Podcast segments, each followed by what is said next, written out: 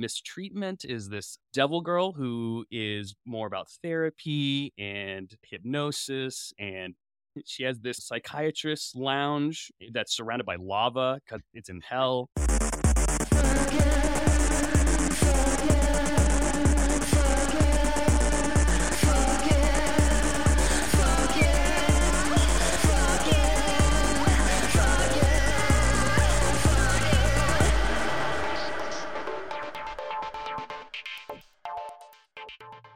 Hello, and welcome to Fuck Yeah, the podcast where we say fuck yeah to kinky virtual reality.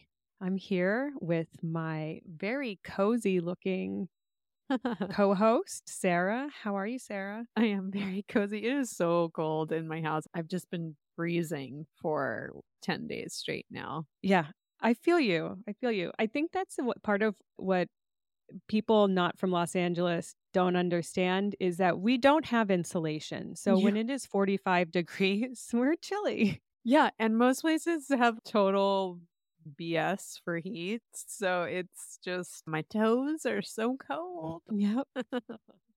Well, you're making me feel warmer looking at you. So I appreciate that. Do you have any fuck yeahs this week? oh, yeah, yeah. My life is catching up with me a little bit right now. I realized on Friday, it's like it, I'm kind of doing three jobs right Right. now, and the mad dash of the holidays, and school's about to be out, and I was just tired and grumpy on Friday, and I could not figure out why. I was like, why would I be this grumpy? Life is fine. And I'm like, oh, because I'm really tired. And then, guess what? I got a full night's sleep Friday night. I didn't have to wake up for 6:30 a.m. meetings because one of my jobs requires that right now. And I just felt rested and all of a sudden I was like I had all these ideas for the podcast. I think I was like Yes. obsessively texting you on Saturday and I just felt I love it when you do that. refreshed. I was like, oh, sometimes it's really just that simple. Like, you got to Yep. eat good food, you have to stay hydrated, and you got to sleep. Yep. And so that's my fuck yeah, is just remembering that there's always a tool available for getting refreshed. And I felt very Yeah. refreshed through the weekend. And I'm just appreciative for that sweet, simple reminder. Yeah. Good for you. I love it when you take care of your body. Yeah. that is my body. Oh, Yeah. I cannot believe we have your brother on the podcast today. Yep. I'm so excited. Keeping it in the family this week. Yeah, I just like I want to oh, I want to hear about his take on your childhood. Yeah. I want to know how you both ended up being kinky. I'm so curious and excited about this interview.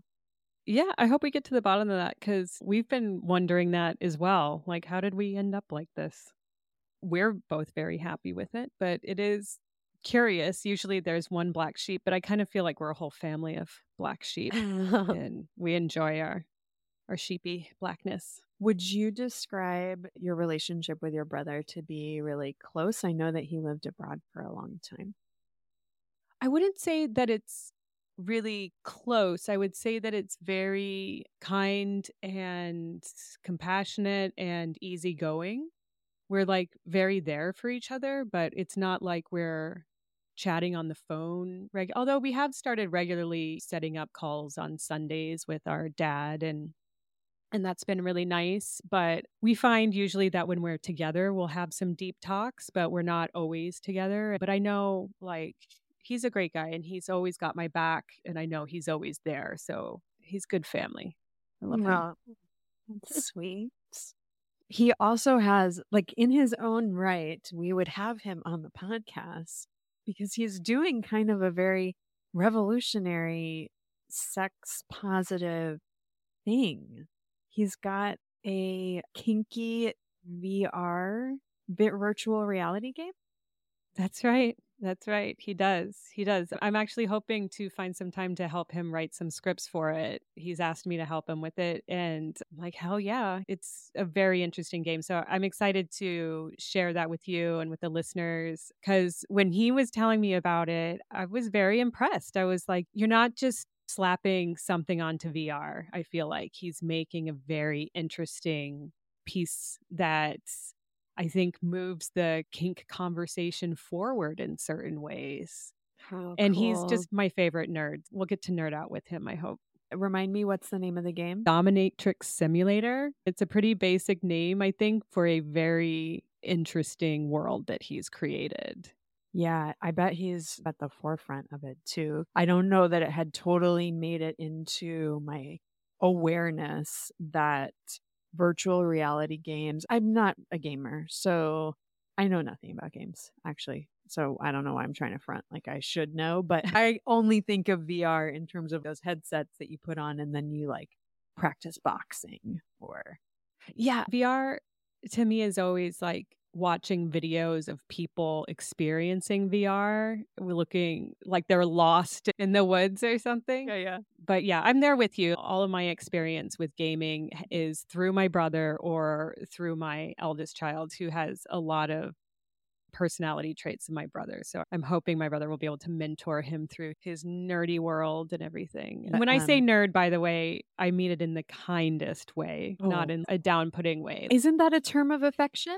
I, I think it depends on who's saying it. I think it's a little bit like queer. I think in general, people view it as a Mhm. nice word, but it always depends on who's saying it. If you're an 80s blonde jock saying nerd, Yeah, yeah, yeah. Yeah, I don't think it was a very friendly term when we were young, but I refer to my daughter as a nerd and I mean it with the utmost respect and affection. I'm like, oh, nerds are the best. Yeah, I mean, nerd, queer, bitch, all bad terms in the 80s that I hold in very high regard now. Yeah, yeah, that's true. Yeah.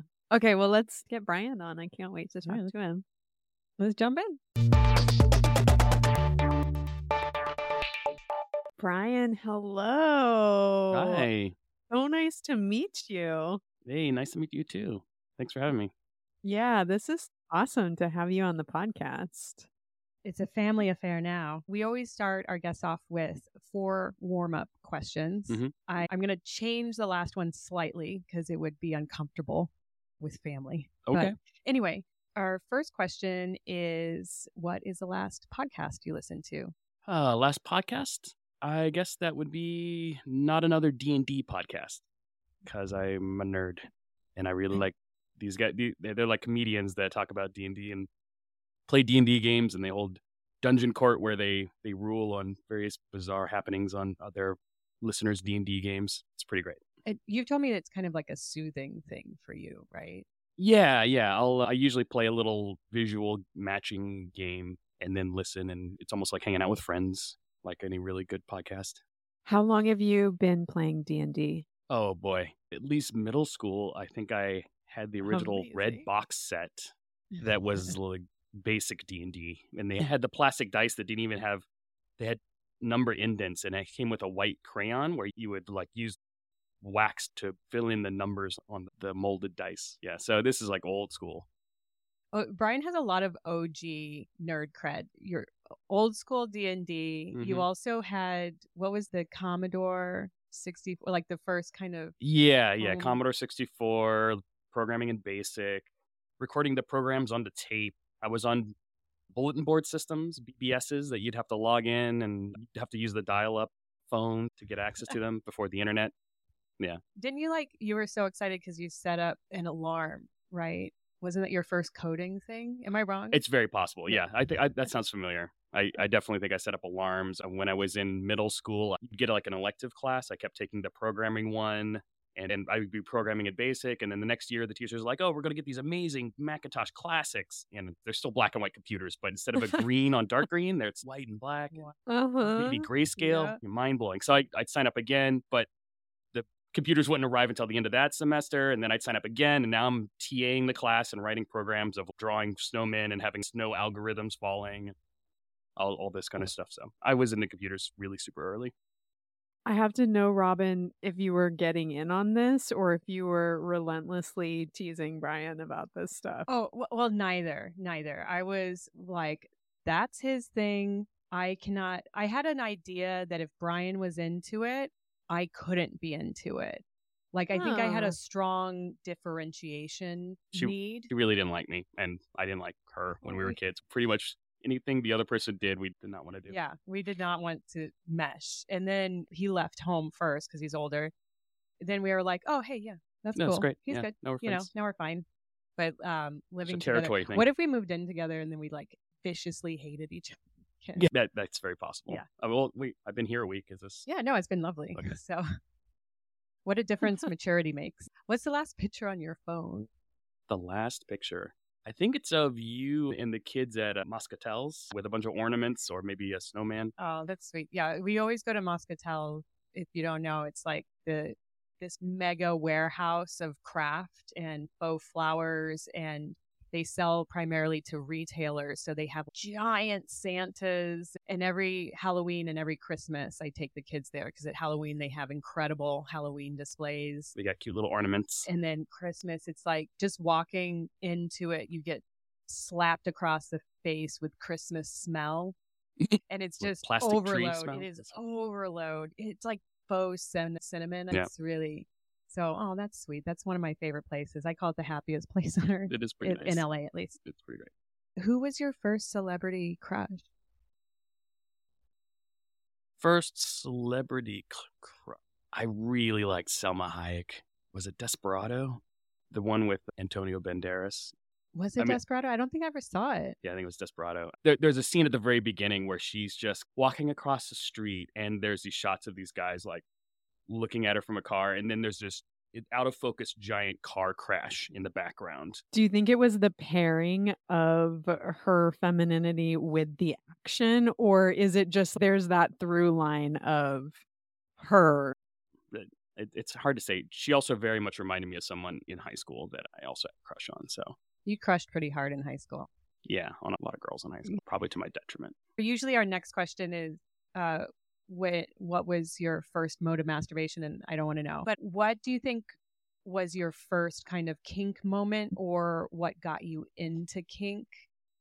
Well, remember how I had a computer that had a that and I could go into like dial-up modems and BBSs and oh stuff. boy, and my friends would too. I specifically remember a couple of friends and I sitting around a computer, and back then, dial-up modems. Well, we had these new, these newfangled image formats named GIFs that would come in one line at a time. oh my god, They'd come in very slowly. See these? Oh, I think we have some hair, and oh, here's a forehead. Oh, mhm. eyebrows. We got eyebrows. Well, one Yeah. eyebrow is up, line by line, revealing, revealing inappropriate images for children. So, I, how I old do you think you were? what is ninth grade? That's uh, fifteen. Yeah, yeah. It's time is a flat circle. It's really hard to judge. I could get things way out of order. I think as soon as basically I had internet access in my own room, a whole new world opened up. Was that once we were in LA? Yeah, well, definitely in LA. How different it is than now, where you it requires such patience to consume your porn when you're doing it via dial up. Yeah, there's no effort these days. Yeah. Just get an instant. These kids today, I tells you. I am so excited to be talking to you. One, because I'm an only child and I'm fascinated by siblings. But you two in particular, obviously, I don't know you, but I've heard lots of stories about you. And I feel like there are really some through lines between who you and Robin are as mm. adults. And I guess I'm just wondering if the childhood influences impacted you in similar ways. But Robin, you talk about how your household really has shaped your feminism and specifically your mom's rejection of traditional feminine gender expression was really influential in like good and problematic ways, right? Right. and I'm right. so Brian, I'm curious if you think that this also shaped your identity or perhaps how you relate to women. I don't know. We always end up dating a mirror of our parents, I think, as as weird as that sounds. So it absolutely has had impact, but I'd say even more so is just the combination of permissiveness around me being able to use the computer at any time of day, having it in my room, so I have private time on the computer. I think um, gives me access to a whole new world of ideas. I think really shaped my young impressionable mind in ways that I'm personally happy about, but probably parents would be horrified about. But there's also an aspect of not really dictating to us any sort of religion or cultural philosophy so that we could make it up as we go along for good or bad. Um, I think a lot of that stuff allowed me to just explore what I wanted to explore, never feel guilty about it, pursue what felt good. And at puberty, you know, Yeah. Yeah. That's going to be sex. It was a lot of shame freeness. Yeah. Yeah. A lot of acceptance. Be whoever you want to be. You can do anything. Our mom had a way of interacting with us of like a lot of curiosity about who we're going to be. She would tell this Mhm. story of, you know, I'd hold you when you were a baby and just go, who are you in there? who are you going to be? And there was really never this thing of you should do this or you should do that. It was always about self discovery with her. That's quite progressive. And I think Robin and I have very different childhoods, even though Mm-hmm. we coexisted in the same spaces. For me, I got a huge boost to my self esteem. As long as I was responsible, I got more and more privileges. So I could stay out to whatever hour I wanted to because my mom trusted me so much. As long as I called before midnight, just so she knew not to wait up, kind of a thing. So it was, it was super flexible, almost to a fault, but I think really benefited from it, at least from a self image sort of way. You said that you think your childhoods were really different. And I guess I wonder if you think that's because of gender. very possible. We were born in the 70s, which is quite a number of decades ago and quite a number of cultural revolutions ago. So there was cultural pressure even without our parents Right.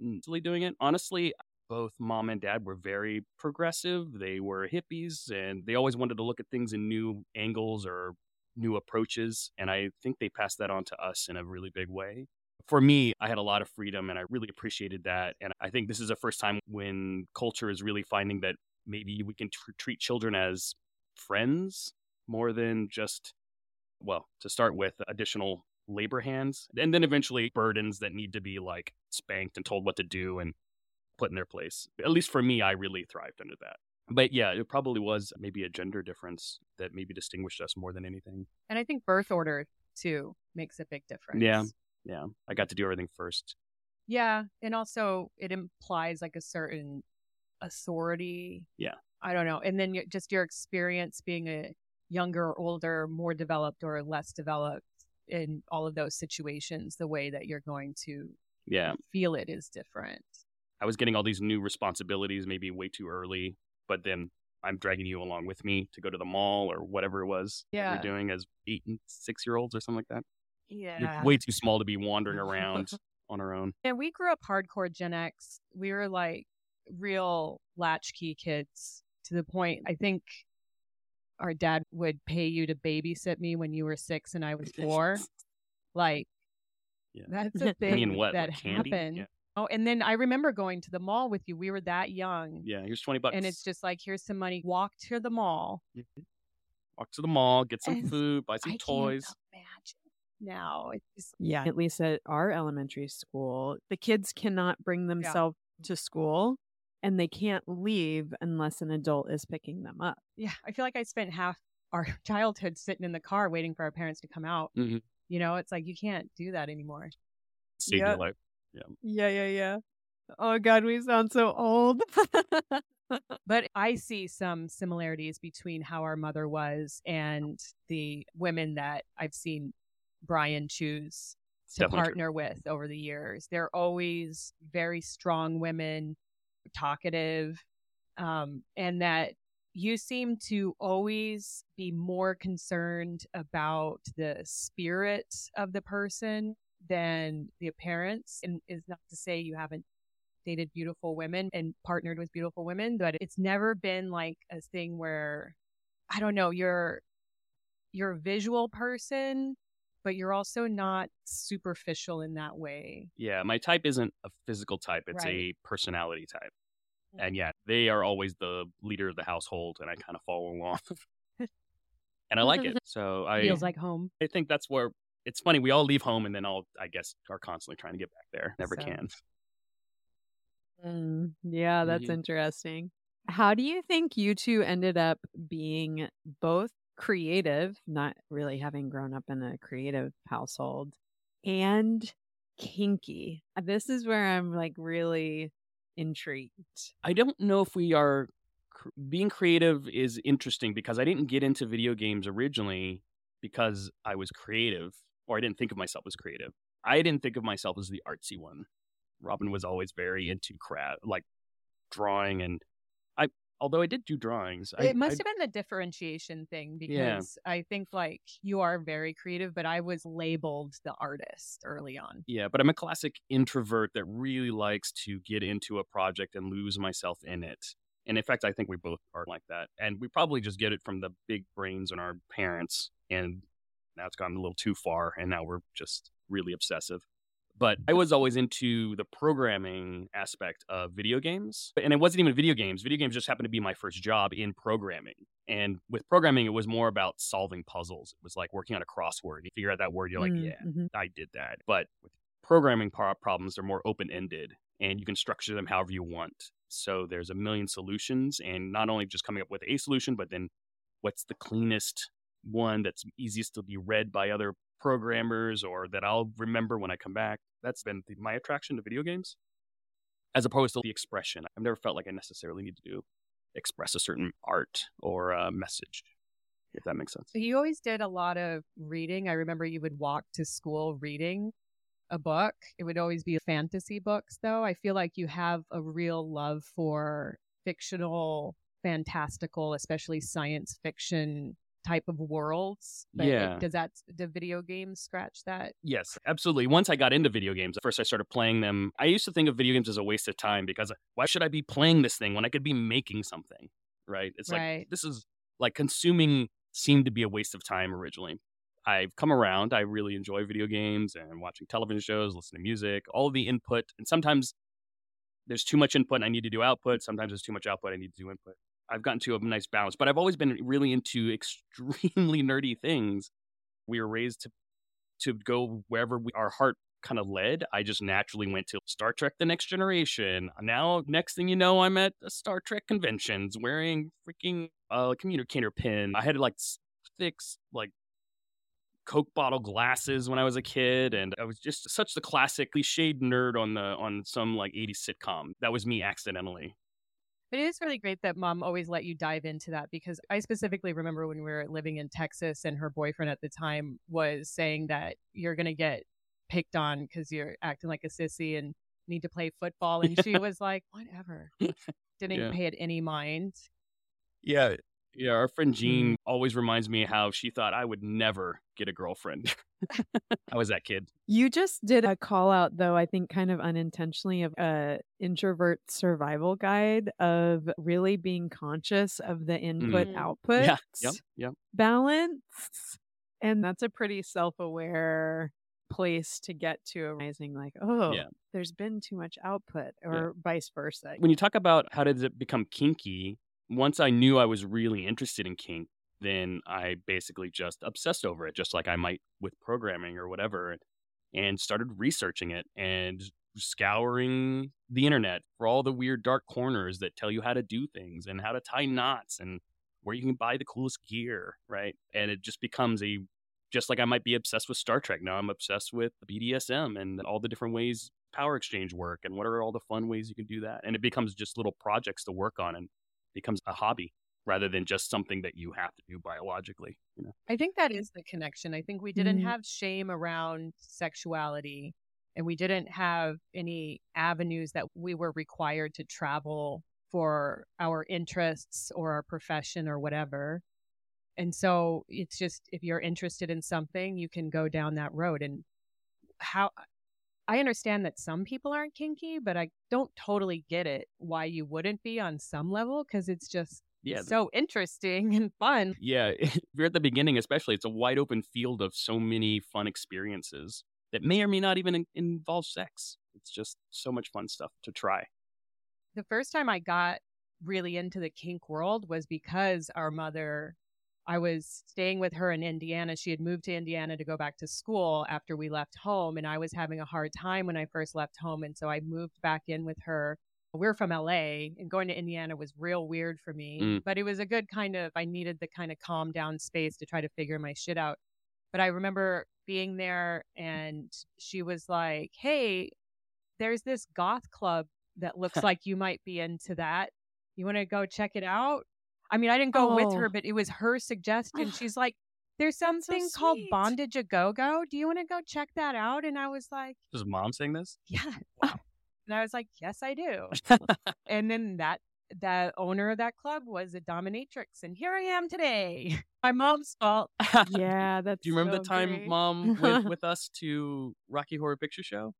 No, I thought we only went together, but wow. There was once Oh, when when she went, and it's burned into my brain because it's like a almost like a stage show. Rocky Horror when you go in LA, not everyone has the benefit of going to the Nuart in LA. There's actors mimicking all the roles and stuff like that, but at the beginning they'll have contests, and, and there was a underwear contest uh, on stage, and I had remembered that I had my Looney Tunes Roadrunner Wile E. Coyote underwear. And I was like, oh, I'm going to join this contest. My mom is in the audience. I think, Robin, I think you were in the audience. I can't believe I don't remember. So this. there's these uh, incredibly hot women showing these lace outfits, and everyone's going nuts. And then it comes to me, and I drop my my jeans, and I realize I put my underwear on backwards. I was wearing the right underwear, but it was backwards, so I had to turn around and bend over. Oh my god. Yeah, Did so you win? I won. the crowd goes nuts for some reason. Oh, because it was a queer event. That's Yeah, why. there you go. Yeah, that that Oh, was bizarre. fun. But yeah, I think that's when mom went with us to watch Rocky Horror Picture Show. Oh wow! I can't believe I don't remember. That's crazy. That's so great. The Nuart also where I saw Rocky Horror Picture Show. And actually, as you said that, I didn't even realize that in other places there's not a whole stage show around it. I thought that was the whole thing with Rocky Horror. If you have Rocky Horror screenings, you usually have a stage show. Or at very least, the audience participation. yeah, yeah. The audience participation, it makes it 10 times more fun. I will say, because I've been to that stage show, I can't help but participate if I am watching it on my own. But it's, right. it's And at home, you're a, throwing stuff at the screen. yeah, it's a group experience. And otherwise, you're like, what is going on? If you just so see it good. cold. Oh, I can watch it It sounds like this holiday break, maybe the boys need to watch Rocky Horror and learn all the moves Right? from Uncle Brian. You know Oh, what? I- geez. It'll be so interesting to get our kids' perspective on that. Brian has a child. Well, you have stepkids, Mhm. and then a child that you and Laura had together who is non-binary, and Mhm. it's just so great to see you pass down kind of our mother and father's way of just being very accepting of who they are. I don't think they're going to have that kind of story of I had to yeah. struggle to talk to my parents about this. Yeah, we didn't originally think that they were going to be non-binary. We didn't make any assumptions at all. Like, but man, they from the moment they could point, they did not want dresses. They always wanted pants and shorts and sports jerseys from extremely young, and they've been like that ever since. And they don't want to change anything medically. They're very excited about having a feminine figure and those sorts of things, but that doesn't define how they dress or how they look or how they exist in the culture at all. It's really great to see, which Yeah. I'm very happy about. Good job, Brian. Thanks. Hey, you just got back from New Zealand. You were there for like six years, right? Yeah, yeah. We're both curious about what. Did you get a sense for what the sex positive movement is like over there, or even gender affirmation movement, or kink and everything? Or did you interact with people in that way at all over there? A little bit. We went to some munches and things like that where you hang out with other kinky people, but the communities were so small. You have to imagine the population of maybe maybe the Los Angeles area, but spread over two islands that are about the size of California. And so even their cities are boutique cities. They're adorable little little towns that themselves as cities kind of a Hmm, thing. You can yeah. walk across downtown in two or three blocks. What? And this is Wellington, the capital city, right? That's- Wow. Yeah, so the communities themselves are, are relatively small. It reminds me of the Indiana Right. Muncie scene, right? There, there's definitely people there, but you're going to know them all by name and you're going to run into them in the grocery store. It's very tiny.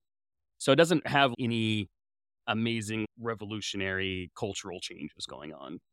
I just don't think there's enough people to make a movement. Like, You can have a two or three person movement.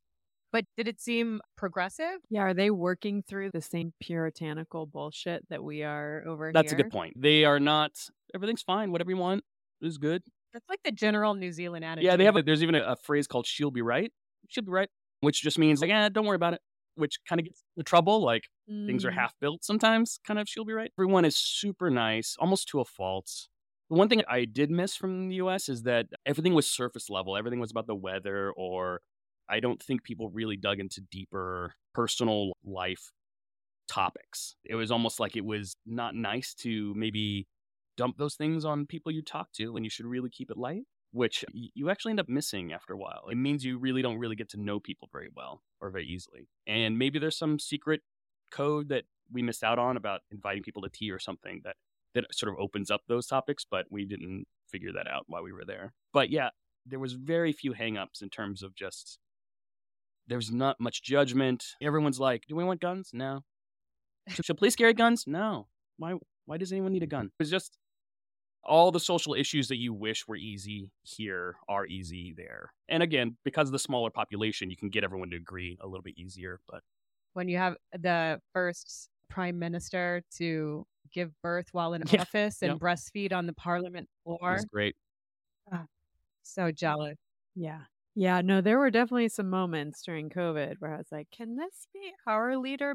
So, can you tell us a little bit about your VR game? So, I know that you have a kinky virtual reality game, and I know you have a background in programming and video games.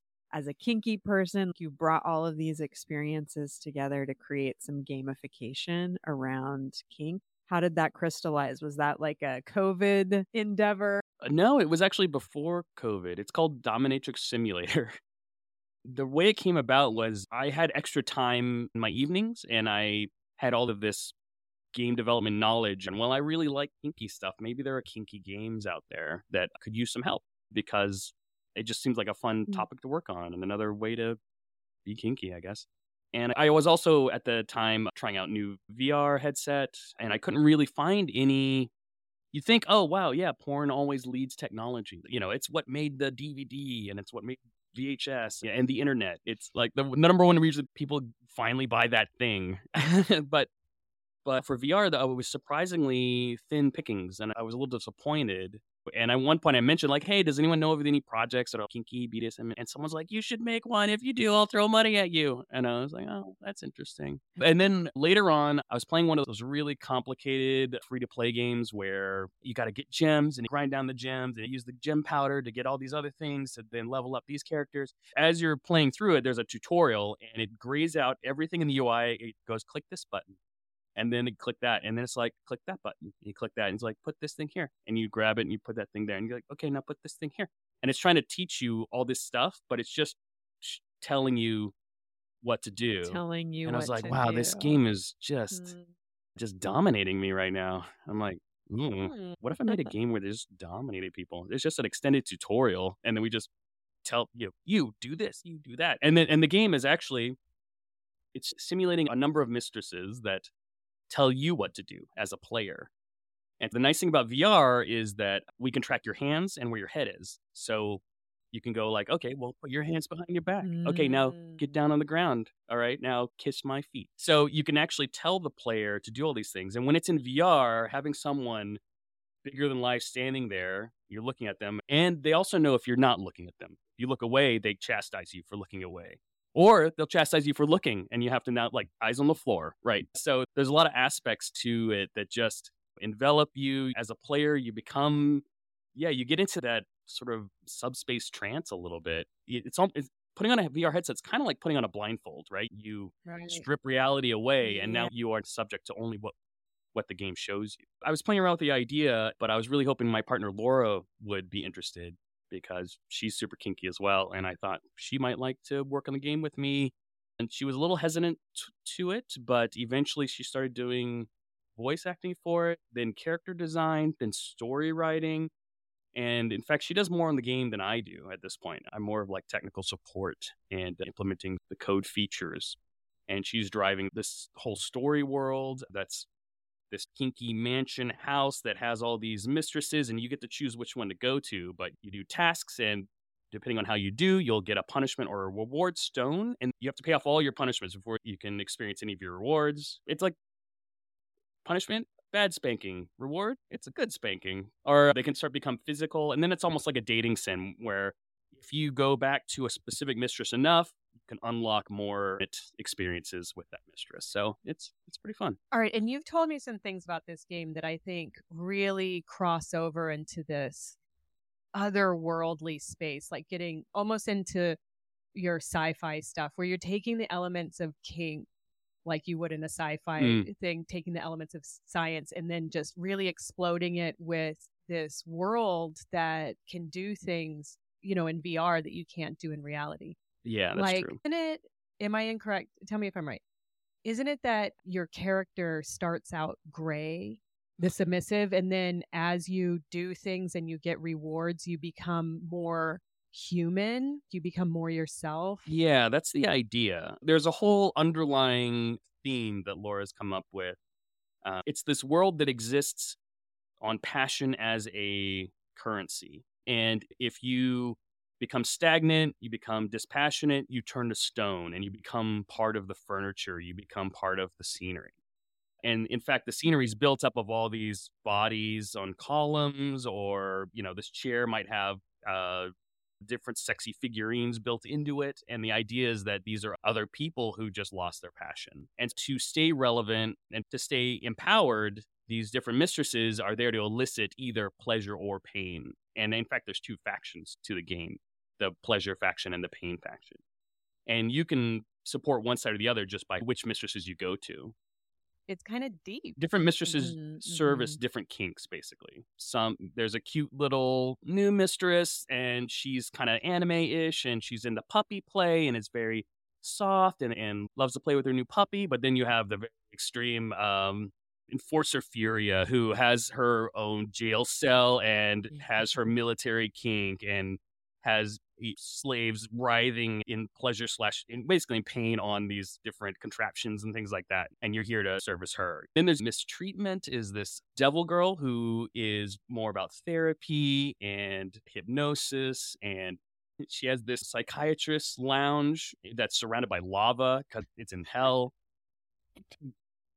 yeah, so there's there there's a whole bunch of different characters and mistresses to go see and experience. And the goddess who runs the house, at the end of your intro with her, the, the scene fades out and fades in, and she is gigantic. She's 40 stories tall, looming over you with hmm. glowing eyes. And she says, Now be gone, slave, or in this echoey, crazy thing. And the the implication is eventually you might be able to play with her at that size and we're still working on that. I really, yeah. really want you to make a VR vaginal experience being able mm-hmm. to go or just or even a vulva experience of being able to uh, like the vaginal opening like eyes of more, the goddess you know, vulva. You have to do all this work to like please and yeah, run just around and do all these things. And, just, yeah, yeah. There, there was one concept of climbing her at yeah. one point, but yeah, just pleasuring someone at that size is you're going to be doing lots of squats to be personally be thrust yourself in into places. I don't know. Yeah. It's just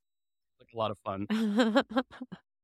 it sounds like VR is perfect for this kind of experience. I mean, the only real use of VR that I am super familiar with is like a lot of like exercise mm-hmm. and workout stuff. And as you're describing this, I'm like, oh, no, I totally get because you're you're looking for that embodied experience with kink. And we were talking about this a little bit last week too, where you're wanting to really feel out of your head and in your body. And so just this like this way that you've created actual like dominating figures for people to interact with is so brilliant. And I, I'm curious how people have responded to it and if anything has kind of you by the community that's built around yeah, it. you're saying that people were like, I'm going to throw money at you if you make this. Did they throw money at you? Yeah, it turns out a lot of people are very excited about the idea. It's still in early access because we're only working on it on the weekends in our spare time Laura actually is working on it more nowadays. Now that we've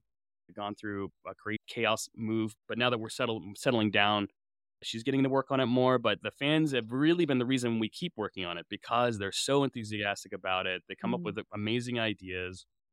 Some of them volunteer their time to help us with things and they give us a feature requests. It turns out our fans, the ones that really liked submitting to extremely dominant women, uh, a very large percentage of our fan base are trans or non binary and wanted that represented in the game. So you can actually choose, we have four different things that you can choose for your own character. You choose either male or female genitalia, you choose masculine or feminine presentation on your body, masculine, feminine, or silent for your voice, and you choose your pet name. So you can be referred to as boy, girl, or pet. Uh, and that also then determines the pronouns that, that people will refer to you as.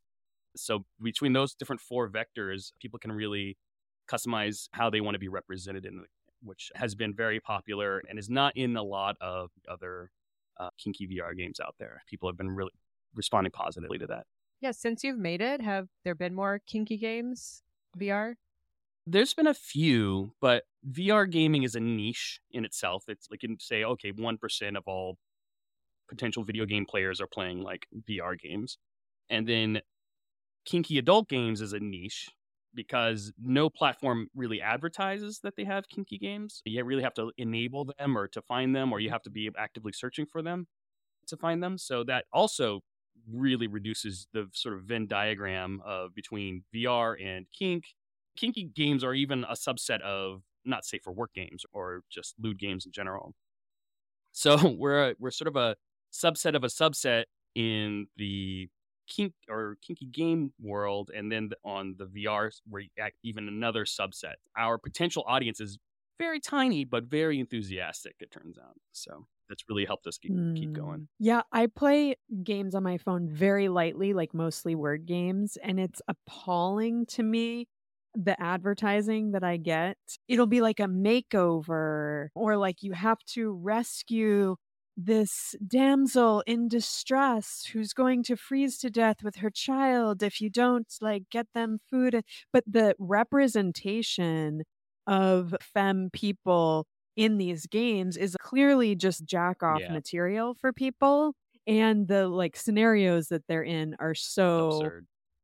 yeah, yeah. fucked so it, i would imagine that there are people who are actually really more interested in playing games that are intentionally mm-hmm. erotic rather than having to go to the style of games. It feels like a slap in the face when they get advertised to me. I'm like, what is Yeah, happening? yeah. And there's definitely more heteronormative games where I find most of the VR games are more like you have a doll that is willing to do anything you want them to, no questions asked, and you can move them however you want to move them. But it's more, I don't know, like maybe playing with a real doll, but in VR. There's sort of just mm. experiments you can do that I like people I heard about this sex thing, but I'd like to see it myself.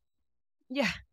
Yeah. Like a lot of what we've been talking about on the podcast lately has been about creativity that can happen sexually, like getting beyond just the function and the skills and getting into these worlds that you can go into. And I love all of the just the allegory that seems so representational of actual life in a certain way, but you're expanding it into this whole other fantasy world. It's really interesting.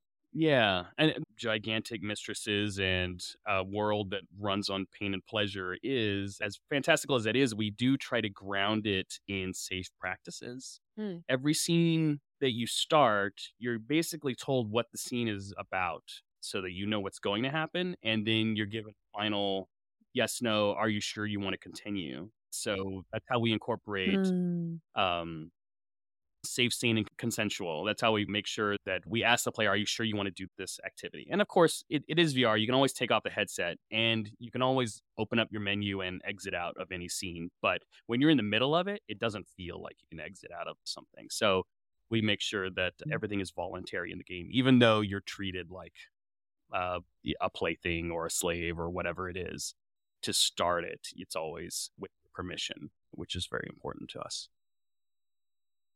Oh, Well, I love learning about this and about you. And I'm so thankful that you all are creating an experience that isn't just entirely based in stereotypical gender dynamics and really fleshing out this fantasy world. And it's been such a delight to be in conversation with you. To see you and Robin together is just been really awesome. Thank you so much for joining us. Yeah, well, thanks for having me. This has been really fun. Thanks, Brian. So, Robin, how was Mm-hmm. that for you having your brother on the podcast? It was a lot of fun. It actually was a nice little bonding experience. I was shocked about that story, a Rocky Horror. How did I not remember that? I have to ask my friend Lael about it if she remembers that. I have mm-hmm. vaguest memory of it, but I think it's just so fun. It was a nice bonding experience with him, and it makes me also miss my mom a bit because she really was such a huge influence on us and so ac- accepting of Yeah. us. So I really try to take that over with my kids and Brian's as well. Hmm. And this podcast, in a way, uh, so much of what we talk about is permission giving. And I think that my early experiences with that came from my mom. So Or as Lucy Yeah. Fielding would say, inviting. I was like, oh, how do I start incorporating that into my lexicon? My intention with this is to invite you in to having permission to be yourself. Did you also do a lot of ecstasy before your brain fully developed, or is that just me? when does your brain fully develop? 25? I think estrogen based bodies typically around 25, 26. I did a fair amount, yes. A lot after that. Because I have no memory. I did a lot of ecstasy quite young. Like a teenager? Mm-hmm. Yeah. And I have uh no memory. Sarah, I barely remember anything. And Brian's talked about this too. When I told him we were going to do the podcast, he was like, oh, if we're going to talk about our childhood, I don't know what I'm going to tell you because I don't remember hardly anything. And then he comes up with something I don't remember. I have bits and pieces for sure. Max talks about how he remembers every goddamn thing from his childhood. And I don't remember hardly anything. But I did most of my ecstasy from like 22 to uh, 40. 40. One. so, Fair enough. uh, so who knows why we don't remember things? I'm interested to know what you thought of that game. Was that what you were expecting when you heard VR kink? Mm, I don't think I had any expectations because I think I said in the beginning that I don't have a, much of a point of reference for mm-hmm. games in general. I think Mario Brothers is where I left off Right. with my gaming. And then you add the virtual reality element on, and I couldn't quite wrap my head around it. But when he described having a dominatrix goddess who's 40 stories tall.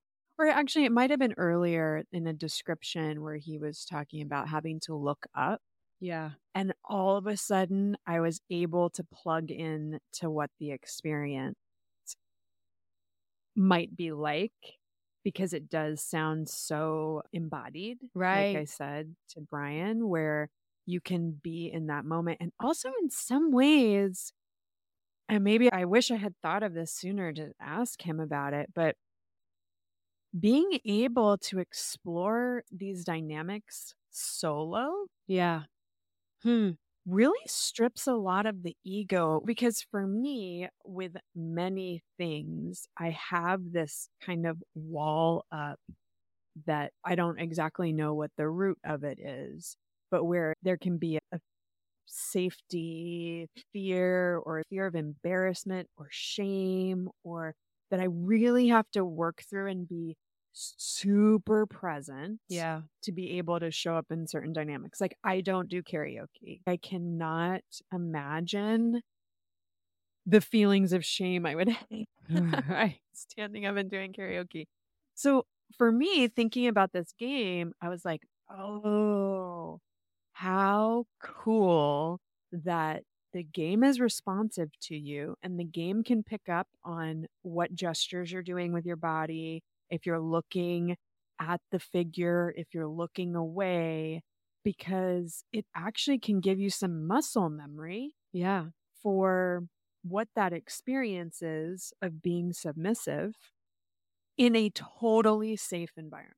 Yeah, that is a really interesting thought about being able to have a kink experience without being actually seen.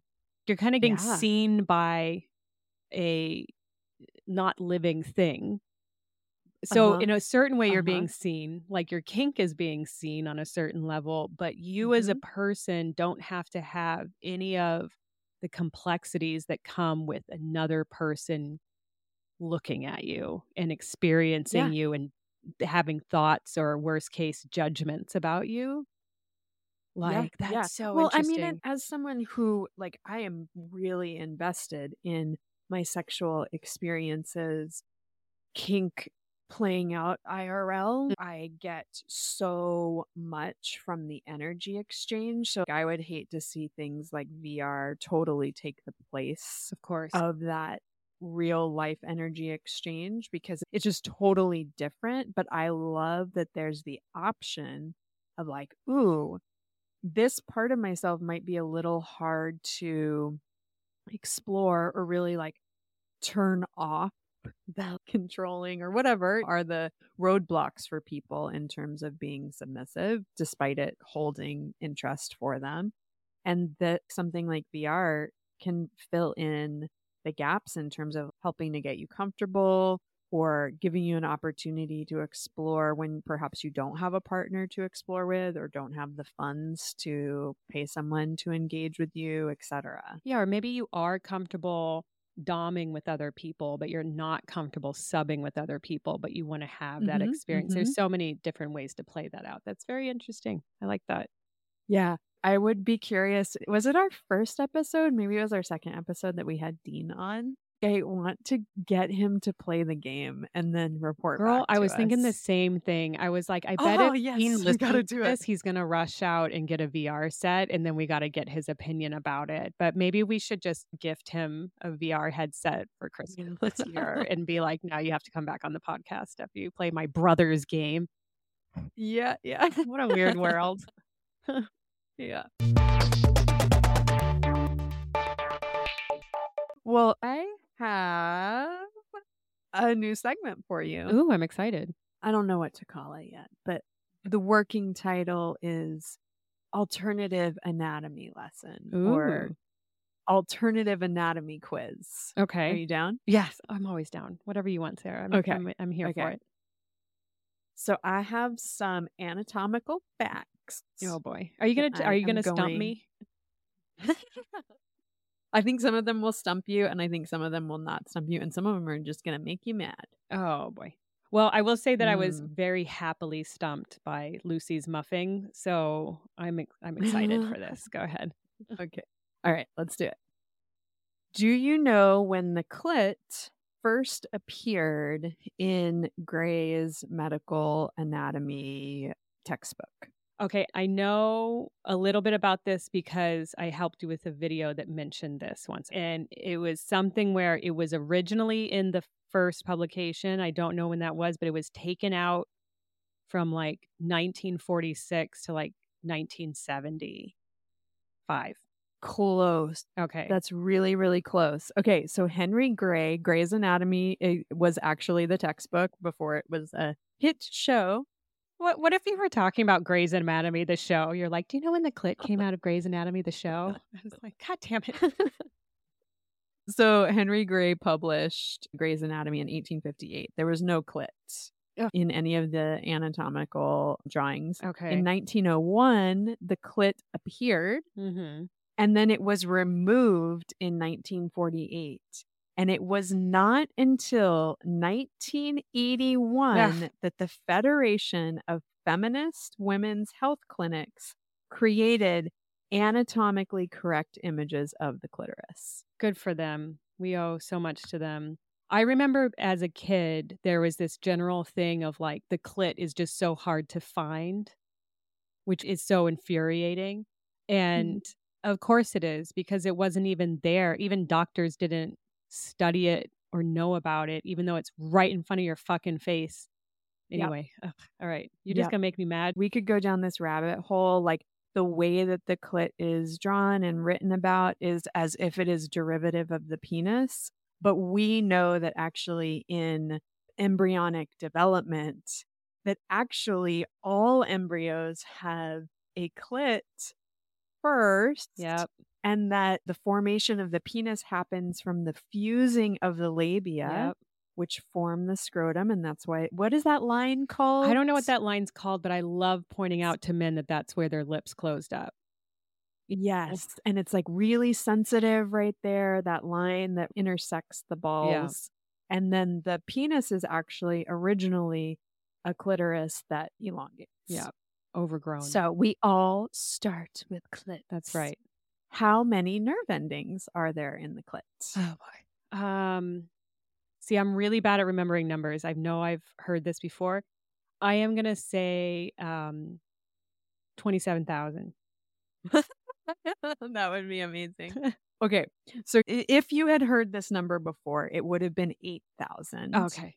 but there was a study this year, and it is actually the first time that they have ever studied a human clitoris. Shut up, Sarah. And it was Dr. Blair Peters, an assistant professor of surgery in the OHSU School of Medicine, who discovered that there are 10,281 nerve endings in the clit Ugh.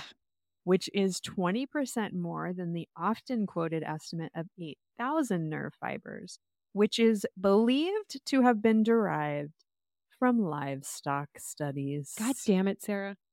I'm just gonna be so mad at the end of this.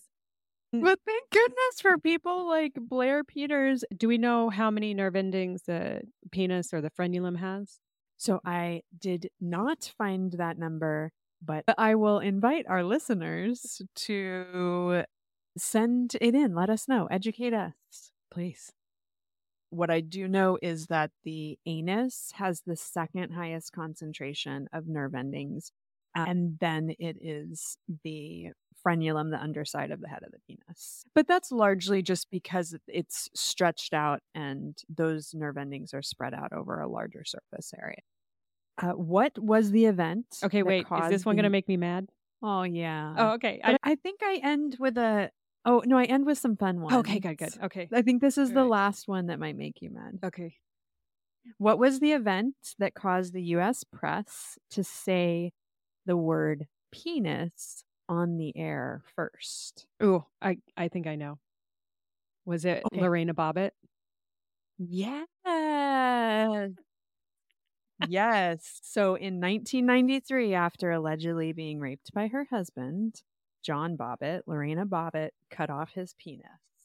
And the press was officially liberated from the prohibition of using the term.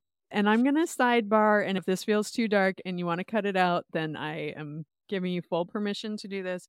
But at the time of this incident in 1993, it was not illegal in all states in the United States for husbands to rape their wives. Yeah. And it was not until 2005 that every state in the country made it illegal. And there are still provisions that in many states that separate the penalties for spousal rape versus non-spousal rape.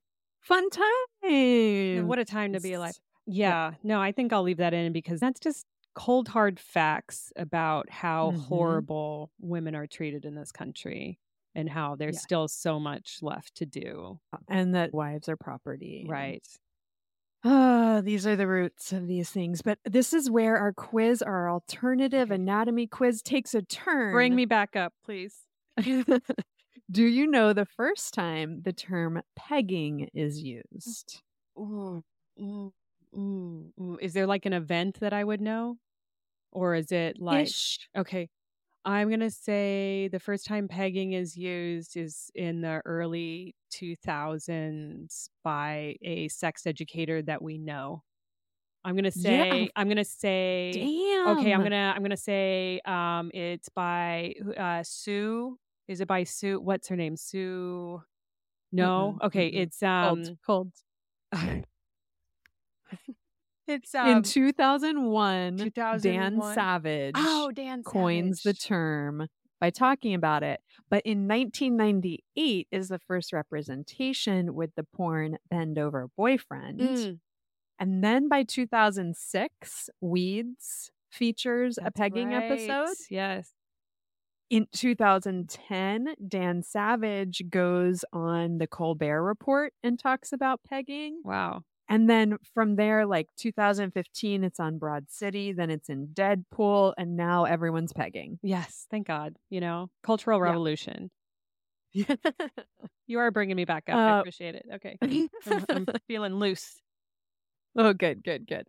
What term means butt in the US and vagina in the UK? Fanny. Yeah, I didn't know that one. oh, yeah, yeah, yeah. I just love the idea of people going over to England Yes. and talking about fannies. I have a great aunt named Fanny. Oh, I know, and I always when I heard that a while ago that Fanny means vulva in England, I was I thought specifically of her, and I was like, oh, that would have been fun for her. I mean, she was a very uptight religious lady, and she, It would have been fun for us. yeah, that would have been fun for me. okay. Can you break a penis? Final question. you can't break it like you can break a bone, but you can. I know I've seen pictures or heard of like be, kind of cracking them, mm-hmm. and I mean that. I think you can, you can, you can fuck them up.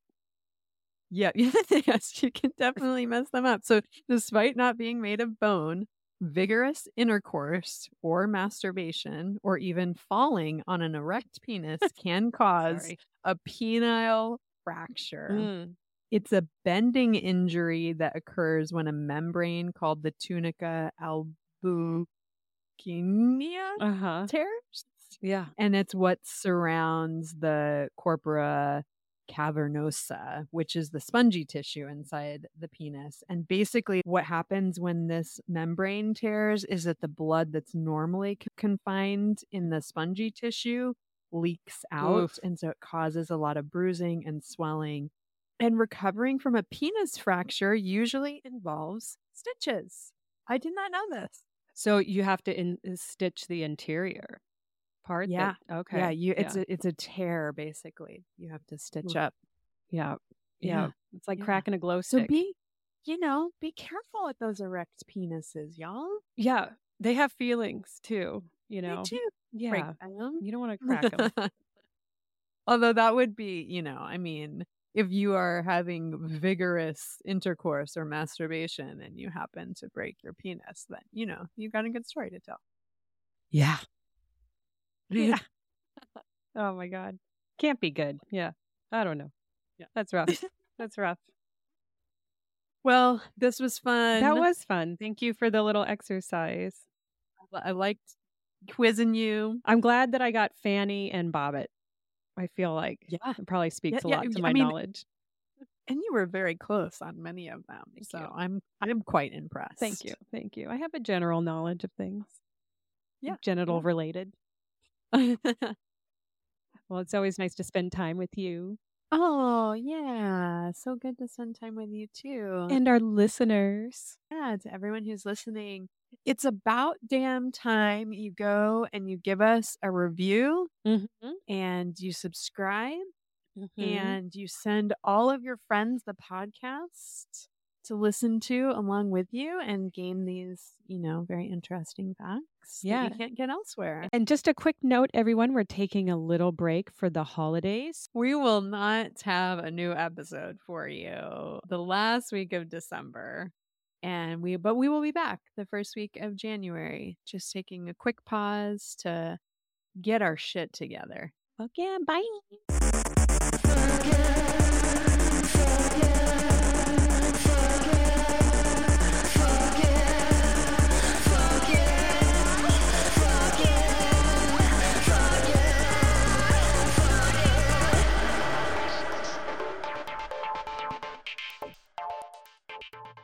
Knocking them out of the park.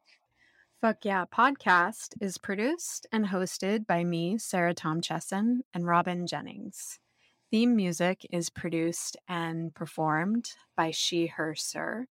You can find out more about what we're up to at fuckyeahpod.com or reach out directly at fyeahpod at gmail.com.